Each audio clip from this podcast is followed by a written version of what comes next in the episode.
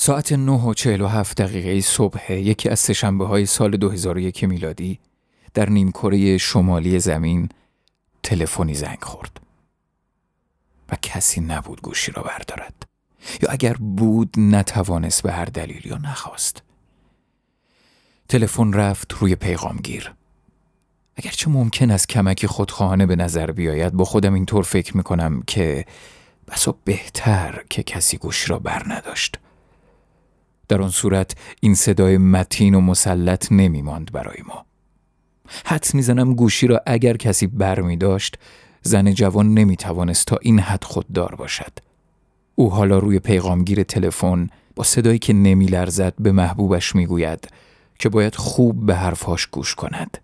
و ما هر چند بار که این صدا را از نو بشنویم باز او با صدایی که نمی لرزد دارد به محبوبش همین را می گوید که باید به حرفهاش خوب گوش کند Tuesday, 9:47 a.m. Hi, baby. I'm baby. You have to listen to me carefully. I'm on a plane that's been hijacked. I'm on the plane. I'm calling from the plane. I want to tell you I love you. Please tell my children that I love them very much. زن جوان اسمش سیسی است. سیسی مهماندار هواپیماست. صداش را برای شوهرش گذاشته که دارد از توی هواپیما زنگ می‌زند. هواپیمایی که از میانه راه مقصدش رو بوده شده. او از شوهرش می‌خواهد به بچه هایشان بگوید که دوستشان دارد که خیلی دوستشان دارد.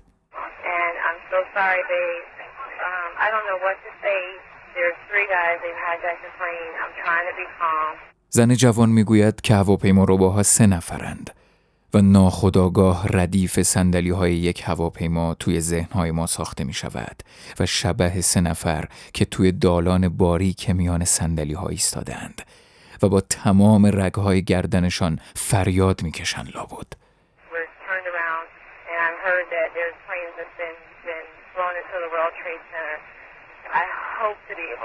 Face again, baby. زن جوان آرزو می کند که دوباره صورت محبوبش را ببیند. و همین.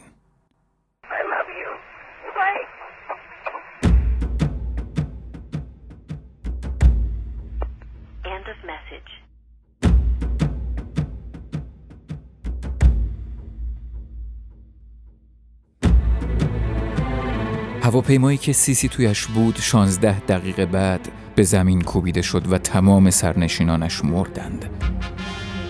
انفجار بزرگی رخ داد. چند نفر آن انفجار را دیدند.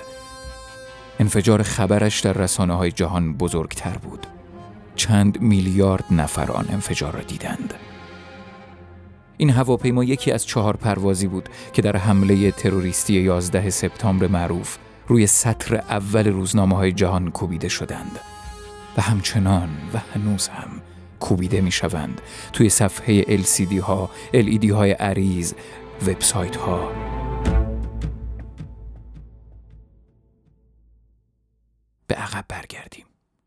به آرزوی زن جوان. او امیدوار بود صورت محبوبش را دوباره ببیند. این اتفاق چطور می توانست بیفتد؟ برای بررسی هر احتمالی باید باز هم به عقب برگشت عقب تر از ثانیه ای که زن جوان آرزویش را روی پیغامگیر تلفن محبوبش ریخت به دقایقی برگردید که مسافران تازه وارد هواپیما می شدند و سیسی حتی هواپیما روباها را هم راهنمایی کرد تا سر سندلی هایشان بنشینند. یا عقبتر لحظه ای که روی پلکان هواپیما ایستاده بود و بسا یک بار باد تندی وزید. یا بازم عقبتر مثلا یک ساعت یا یک نیم روز پیش از لحظه ای که پایین پلکان هواپیما ایستاده بود و داشت برای همیشه پایش را از روی زمین بر می داشت. اگر او در تمام این مدت این امکان را داشت که طراح این هواپیما ربایی را ترور کند آن وقت صورت محبوب و بچه هایش را می‌دید و شاید همین الان جایی در پنسیلوانیا همان جا که هواپیماش به زمین کوبیده شد داشت به این پادکست گوش می‌کرد. به باز کردن پرونده میماند که یک ورق بیشتر لاش نیست و روی آن تنها یک احتمال نوشته شده. اگر سیسی پیش از پرواز تمام امکانات یک ترور را داشت بایست از میان بر می داشت آنها را که هواپیمای پرواز شماره 93 یونایتد ایرلاینز را ربودند در این صورت آیا او یک تروریست بود؟ اگر تروریست یعنی کسی که ناغافل می‌کشد بله او کسانی را ترور کرده بود که تا پیش از پرواز حتی تا 46 دقیقه پس از پرواز هم هنوز تروریست نبودند در حالی که قطعا قصدش را داشتند می‌بینید که این یک پرونده کاملا جدید است پرونده ای که در آن هواپیمایی بی تکان و آرام دارد از میان ابرها میگذرد و یکی که ترور شد در آن تروریست می شود و تروریست ها در آن ترور می شوند. محض همین اسم این پادکست نیوفولدر است. از لانگشات سندلی ها و ردیف مسافران و سه چهار هواپیما روبا که میانشان نشستهاند برسید به کلوزاپ مهماندار جوانی که اسمش سیسی است و تیزی بین انگشتان دست بزرگ و ستبرش پنهان کرده سیسی سیاه پوست بود و سیاه پوست ها غالبا درشتی دارند و ناگهان از پشت صندلی خم می شود و رگ گردن سرگروه هواپیما روباها را می زند. تیغ را فرو می کند توی شاهرگش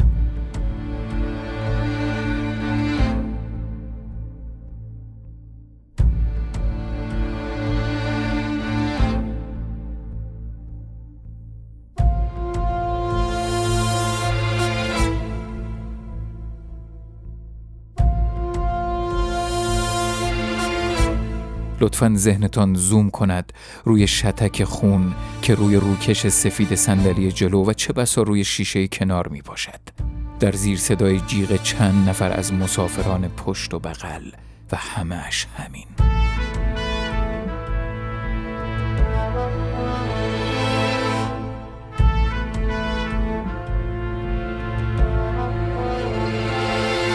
در عوضش اما هواپیما همچنان آرام و بیتکان از میان ابرها میگذرد و هرگز رو بوده نمی شود.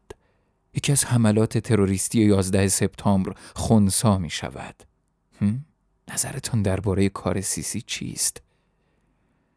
او اگر دست به این ترور نزند همان اتفاق می افتد که افتاد آن وحشت عظیم که تن حیولایش را روی تمام جهان انداخت و به جنگ های خاور میانه و آن همه کشتار آبستنش کرد.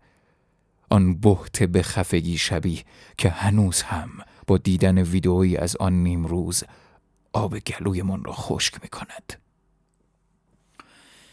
فراوانند کسانی که و من هم یکی از آنها هستم که مطمئنیم اگر قضیه عکس این بود و یکی از هواپیما روباها پیش از پرواز احتمال می‌داد که سیسی از نقشهشان بو برده حتی یک ثانیه در سر بنیز کردن یا بیهوش جای پرت رها کردنش تردید نمی کرد. آنها می‌خواستن یک هواپیما آدم بکشند و خودشان را هم سیسی هم رویش برایشان چه توفیر می کرد پیش از همه مسافران هواپیما یا با آنها؟ اینها همه یعنی سیسی اگر امکانش را داشت باید بیدرنگ ترورشان می کرد شما سیسی چه می کردید؟ بهتر از یک موسیقی بشنوید. موسیقی فیلمی که در آن کسی ترور نمی شود در آن فیلم حتی کسی به مرگ طبیعی هم نمی میرد شاید شنیدن موسیقی فیلمی که کسی در آن نمی میرد بتواند ذهنتان را از آشوب این همه احتمال ترور دور کند.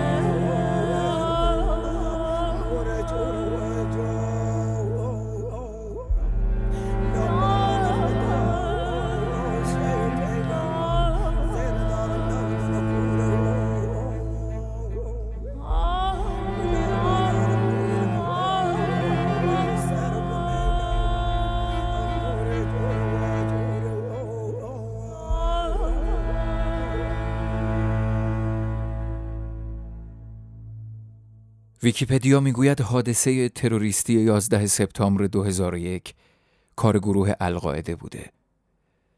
ویکیپدیا می‌گوید القاعده یک گروه بنیادگرای اسلامی است. گروه بنیادگرا لابد گروهی است که تفکراتش را از اصل و بن جایی گرفته. و طبعا اگر یک گروه بنیادگرا هم تروریست هم مسلمان است یعنی ترور را از مبانی اسلام گرفته و مسلمان بودن و تروریست بودن را با هم قابل جمع می داند. سالی که 11 سپتامبر معروفی داشت 1369 سال از فوت پیامبر اسلام میگذشت. پنجاه سال پس از فوت پیامبر مسلمانان نوه یکی از اموهای او توی دالان خانه بود در کوفه شهری که امروز روی نقشه جهان در کشور عراق است. شهردار کوفه هم به همون خانه آمده بود تا از صاحب خانه عیادت کند صاحب خانه اما چه واقعا مریض بود چه خود را به مریضی زده بود.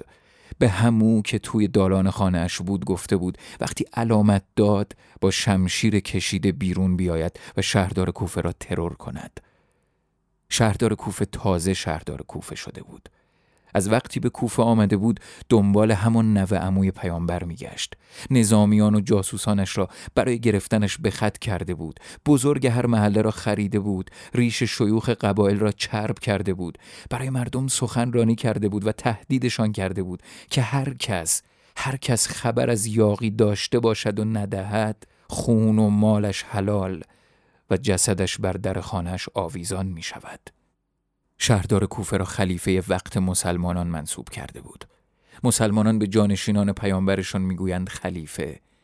خلیفه همان روزها که شهردار کوفه را میگماشت تیم تروری هم اجیر کرده بود که در مکه نوه پیامبر اسلام را ترور کنند.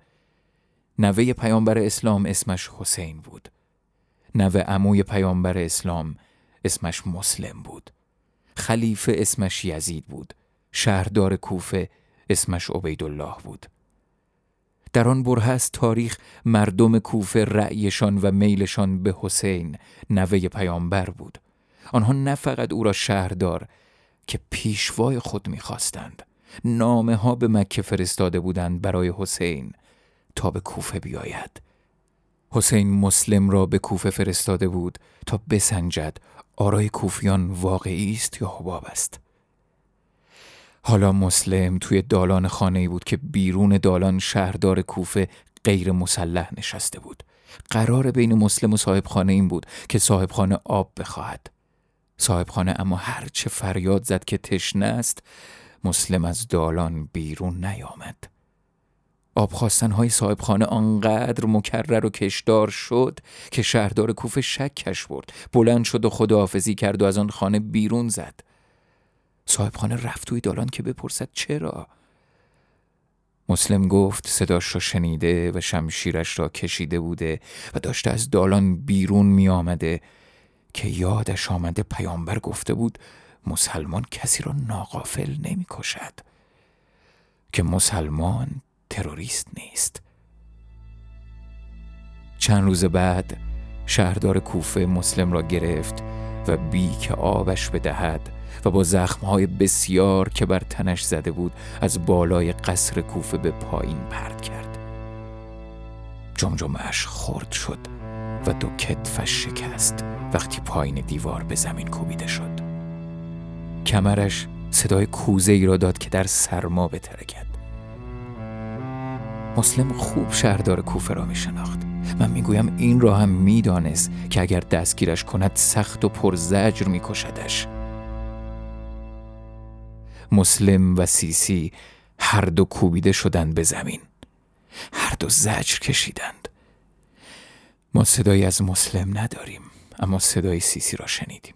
بیشک مسلم هم محبوب داشته. بیشک او هم امیدوار بوده یک بار دیگر چهره محبوبش را ببیند.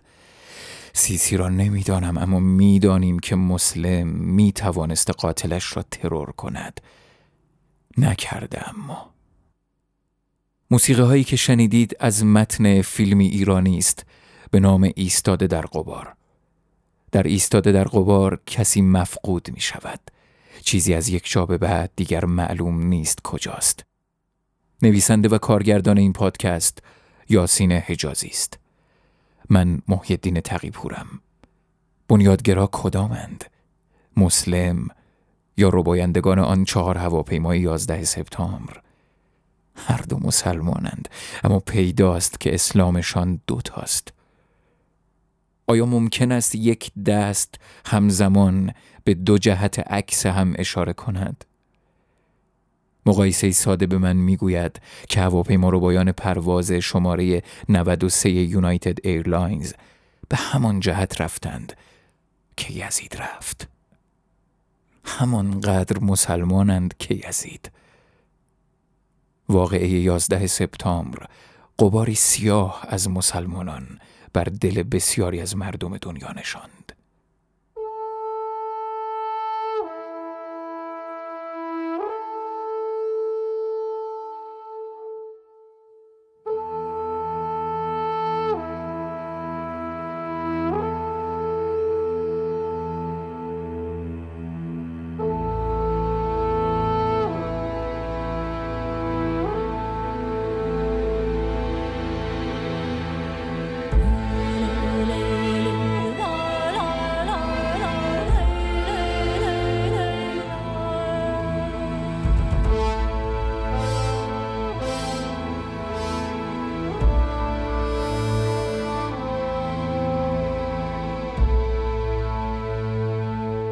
پادکست جزئی از رویداد بزرگ تهران 1400 است.